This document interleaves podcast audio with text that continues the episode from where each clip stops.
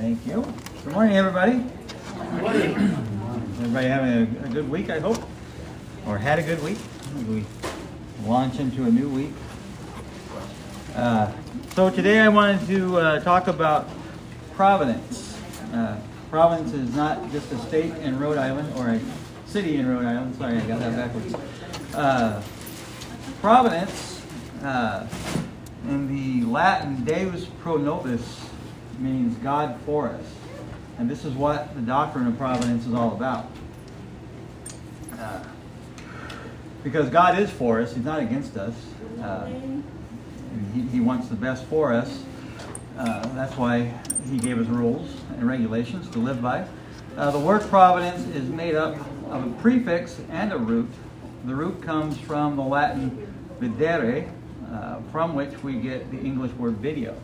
And when you think about uh, the word video and you think about God being who He is and what uh, He has made, uh, I, I kind of think of um, how uh, God is outside of time and space.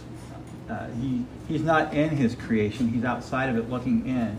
Uh, kind of like, uh, say, for instance, uh, Thomas Edison when he was making the light bulb. He wasn't inside of the thing he was creating or making. He was on the outside, uh, looking in, looking at every aspect of that creation that he was making to see what the uh, the good was and the bad was, and to see uh, how things would work out if he did things certain ways. And God, in a way, does has done that same thing because he was on the outside of time and space looking in, and he looked at every possible aspect of, of his creation to see what was the best outcome uh, to glorify himself, for his perfect will to be completed. Uh, and uh, Julius Caesar uh, famously said, Veni, vidi, vici, which means I came, I saw, I conquered. The word vidi in the statement I saw, which means I saw, uh, comes from videre, which means to see. And that is why we call television video. And so that gives another example of how God has looked at all of history from outside of time and space. Uh, the Latin word for video, from which we get uh, our word providence, means to see beforehand, a prior seeing or a foresight. Theologians make a distinction between uh, the foreknowledge of God and the providence of God, even though the word providence means the same thing etymo- etymologically as the word foreknowledge. The concept covers more ground than the idea of foreknowledge. The closest thing to the Latin word in our language is the word provision. But God provides for us each and every day, right? He provides the sun for us so that we get warmth. Unless you live in Siberia, then you're just having the sun for life, pretty much. no warmth whatsoever. Uh, God provides the sun and the moon and the stars for seasons and times. Uh, we tell time by the sun. Uh, so He provides many things for us. He provides food. He provides water. He provides shelter. Uh, and one of the uh, one of the greatest examples, I think, of provision of God providing uh, is the story of Joseph in the coat of many colors. Scripture tells us that Joseph was Jacob's favorite son, uh, and his brothers were very jealous of him. Uh, and one day, uh, Joseph, we all remember, he went out to meet his brothers out in the field because they were uh, tending the flock. And when they saw him coming, they were so jealous of him and so angry with him because, let me back up a little bit.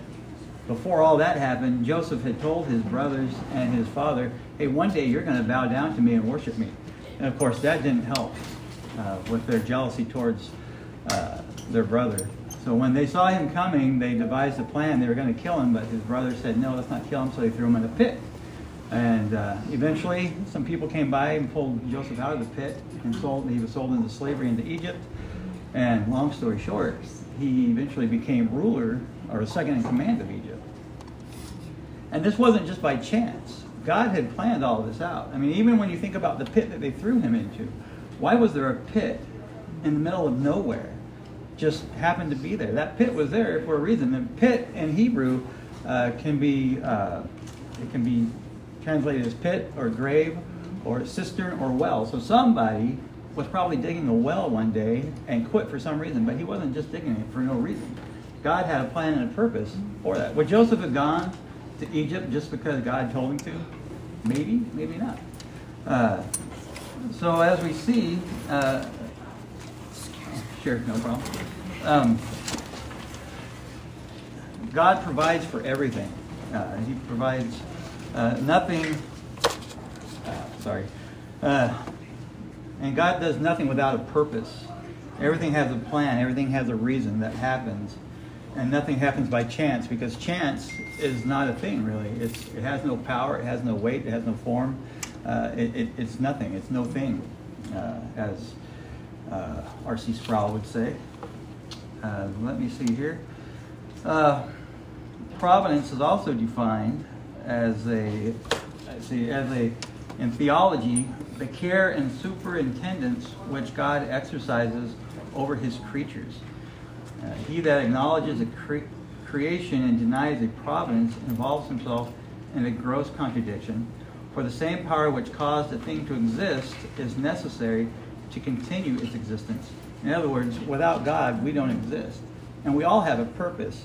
God put us all here for a reason. And the things that happen to us each day happen for a reason. Uh, say, for instance, how many, how many times have you been going down the freeway and you, and you left late from home and you saw an accident and you thought to yourself, you know, if I had left when I was supposed to leave, I could have been in that accident. But God had you stay back for a reason, and there's always a reason for everything. So never discount what's happening to you at any given moment or what goes on in history or in, in the news or anything. Uh, now also, uh, let's see, in uh, Genesis 40, oh no, 40, Genesis 45, 5 through 8, just to show uh, how God prepares everything and has a plan for everything. Now, if we remember too the story of Joseph, uh, Joseph, when he was in prison, the, the Pharaoh had a dream that there was uh, that seven sickly cows ate up seven uh, healthy cows, and he didn't know what that meant. So somebody who had been in prison with Joseph and had his dream interpreted by Joseph reminded the Pharaoh, and so the Pharaoh called Joseph in uh, to his uh, to his throne room, I guess you could say, uh, and Joseph interpreted that dream as saying, meaning that there was going to be a great famine in the land, and that they should. And Joseph said, we need to build granaries, and we need to uh, so that we can provide grain for the people, because there's going to be seven years of famine. And so they did that, and Joseph ended up becoming second in command of Egypt. Right now, during that time, the famine hit, of course, uh, and uh, Joseph's brothers uh, had to go to Egypt to get food because they knew that's where the food was. And in that time, Joseph's brothers saw, or Joseph saw his brothers and knew who they were, and uh, Joseph ended up revealing himself to them. Sorry, I'm looking for the chapter here. On Genesis 5:55. Uh, and of course, his brothers were afraid because they knew that they had done wrong to Joseph. I am looking at the wrong thing here. Sorry. My apologies. They had done wrong to Joseph, but Joseph called them in and told them 45, 5 through 8. Joseph in uh, Genesis 45 said, And now don't be worried or angry with yourselves for selling me here, because God sent me ahead of you to preserve life. For the famine has been in the land for two years, for these two years, and there will be five more years without plowing or harvesting. God sent me ahead of you to establish you as a remnant within the land and to keep you alive by a great deliverance. Therefore, it was not you who sent me here, but God. He has made me a father to Pharaoh, lord of his entire household, and a ruler over all of the land of Egypt. So we see it wasn't by chance that Joseph ended up in slavery and in prison and in Egypt, there was a plan and a purpose. God had it all planned out from the beginning of time because he wanted to preserve his people and he wanted to preserve uh, Joseph and his family. And so Joseph through various means, ended up in Egypt and did become uh, second in command, and his brothers and father did bow down to him. Uh, so, uh, you know, I wanted to read just one more thing in closing. Uh, actually, two more things. Sorry, two more things.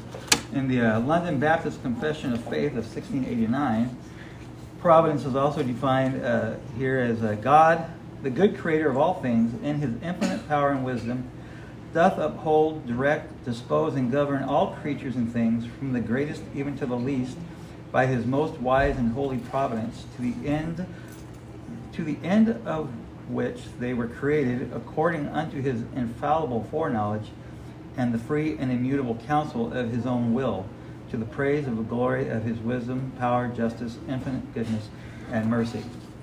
Uh, and one other thing here from a Puritan John Flavel, uh, which I found very helpful. He said, Who can but confess that as there are tools of all sorts and sizes in the shop of Providence, so there is a most skillful hand that uses them, and that they could no more produce such effects of themselves than the axe, saw, or chisel can cut or carve a rough log into a beautiful figure without the hand of a skillful artificer.